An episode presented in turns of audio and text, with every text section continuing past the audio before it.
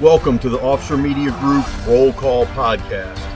Officer Roll Call is meant to inform and entertain. Now, let's get into this episode. This is Paul Peluso, the editor of Officer Magazine, and I'm joined by Frank Borelli, the editorial director of Officer Media Group. How's it going today, Frank? It's going well, sir. How are you? Hey, I'm doing great. So, in uh, just you know, when we post this episode, it's going to be a, a, day after is Thanksgiving uh, for this year, 2022.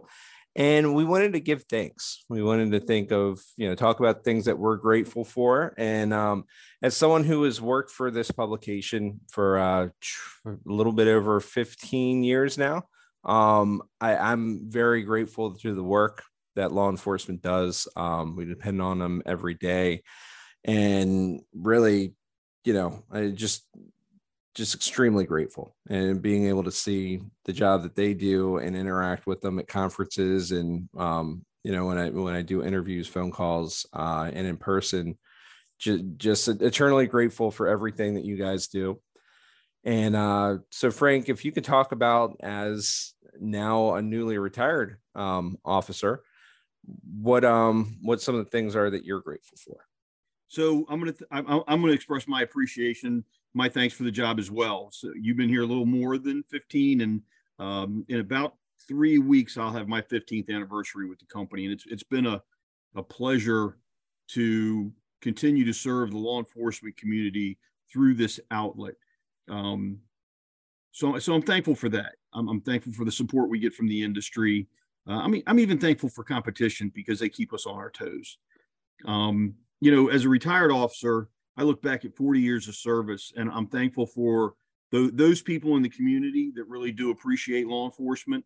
And, and it's different to say, hey, you know, it's great. I'm, I'm glad I see the guy out in the uniform in the car. I'm glad I see the girl on the beat, whatever.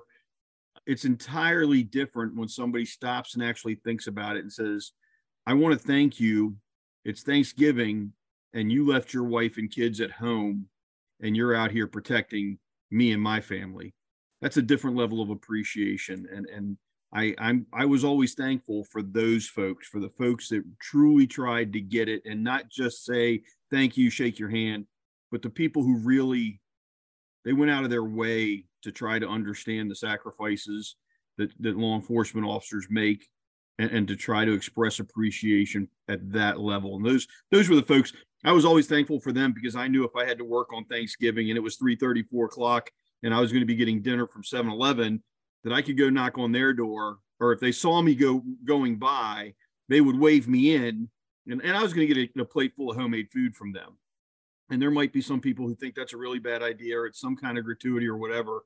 You know, you wouldn't think about it if, if you're serving your community. Somebody shows up at the firehouse with, uh, you know, five buckets of chicken nuggets from Chick Fil A or something. Everybody just says thank you, and, and they accept the gift um, it's an expression of appreciation. If, if a citizen in your community gives you a plate full of food and says thank you in that fashion, it, there's you, you can't turn it down. Certainly, you don't want to, and it's and it is a greater level of, of appreciation expressed from them. And I was always appreciative for those people. Great, and yeah, if you could talk a little bit about you know the, the changes in even the things that are used on patrol uh, on duty um apparel um you know, technology uh, uh, i'm sorry i'm i'm laughing hard because my very first thought was i'm so thankful body armor got lighter and more comfortable. Exactly yeah. So that's i i wanted to touch on some of these things that yeah it's you know not not just getting things but thinking about some of the things that have changed on the job throughout the years like you know the, the weight of body armor and other gear but if you could just talk about that, some of the apparel, some of the equipment, even like uh, you know, the the patrol vehicles, have those have become, oh my gosh. Well, so yeah, yeah. I mean, and it's hard not to be thankful for it if you've been around long enough. I remember when I first started. Um, I think my first patrol car was a, a 1980 or 81 Dodge Diplomat or something. God, they were squared off. We thought they were the coolest looking cars in the world, and they were just not attractive cars. Yeah. Uh, with bubble light light bars on them, and um, you know, steel cages, radios. Some back then, some folks your, your, radios didn't come out of the car. You didn't have portable radios yet. For some people, certainly there was no such thing as a mobile data terminal or a laptop in your car. Um, your your handheld flashlight had anywhere from two to four D cell batteries in it. It was a huge metal thing. Uh, and Maglite makes great lights, don't get me wrong, but they were not lightweight. They weren't convenient. Um, and uniforms, everything was polyester or polycotton blend, uh, and, and everything was dry clean only. And you were wearing leather, you had to polish, and brass, you had to polish. And, you know, we've come so far. It, the, the, body armors want a, a different thing.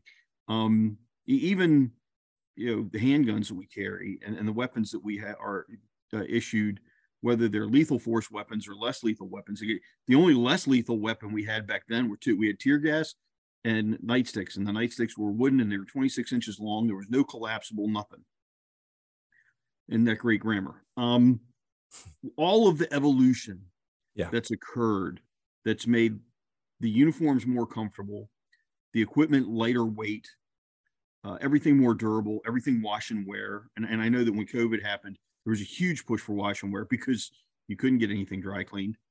Um, more comfortable shoes. I used to have to fight my chief so I could wear boots uh, in the wintertime rather than uh, dress shoes, the low quarter dress shoes.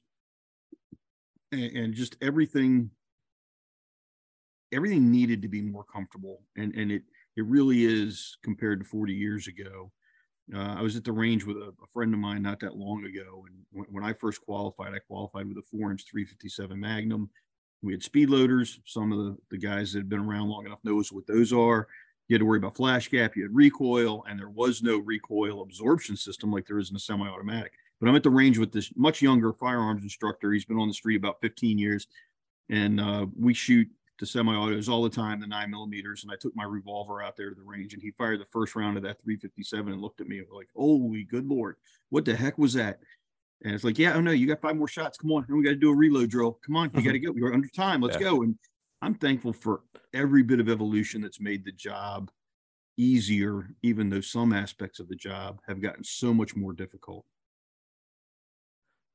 So not only with um, you know on duty apparel and equipment all that stuff. But um, but the technology as far as you know data analytics and the technology that goes into things like the body cameras and the dashboard cameras and all of the data that's transmitted now as far as uh you know not only closing cases but also you know uh being able to argue things in court um it, to have something recorded is very important um how has that changed things well, I mean, when I first started, there was no dashboard camera, and certainly there was no body cam. But of course, there was no cell phone cameras either. There's no cell phones. If they were, they were briefcase size.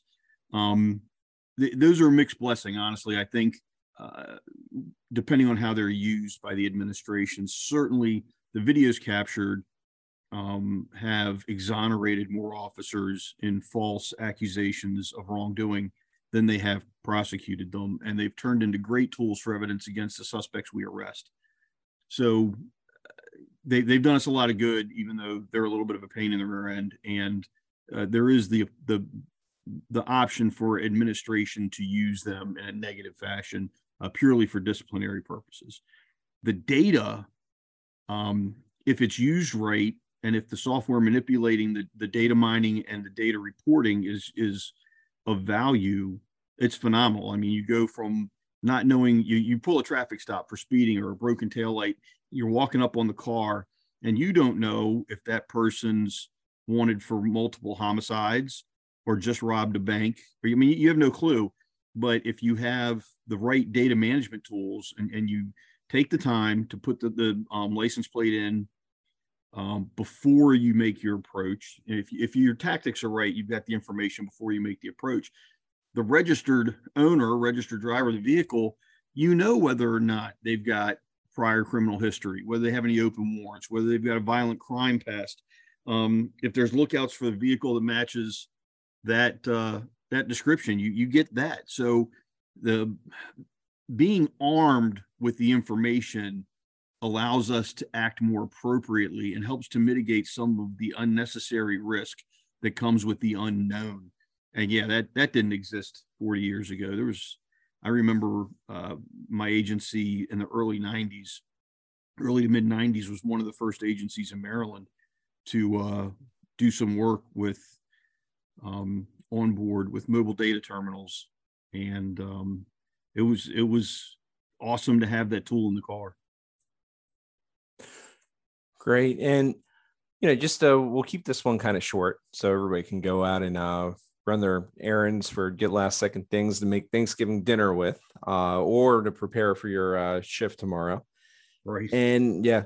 And uh, just basically, you know, when, when you look at it now, um, with with the overall, I guess, atmosphere or feeling towards you know law enforcement out there, where do you think it is? Because you know, right around COVID, it was it was bad. It was it was it was well, really bad.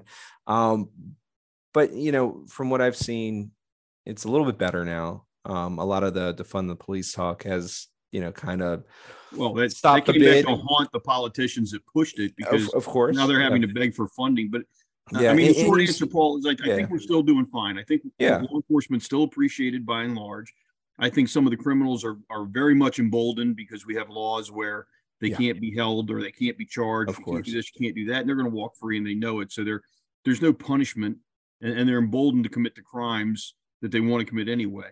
Um, our bigger challenge right now is the negativity that's been reported and been pushed uh, with inflation the way it is and, and, pay not necessarily going up to match recruiting and retention is still a yeah. big big challenge and, and it's uh, it's a morale issue as well because short staffed agencies um, are, you know the, the, i'm not going to say they're overworking their officers but they're asking their officers for more and more hours or you know fewer days off or you know whatever it is doing training on your own time and nobody should have to do that and it's it's becoming that's that's the big issue right now. I, I mean i think our community is getting back to the realization that without law enforcement you have an anarchy situation that's just not good for anybody.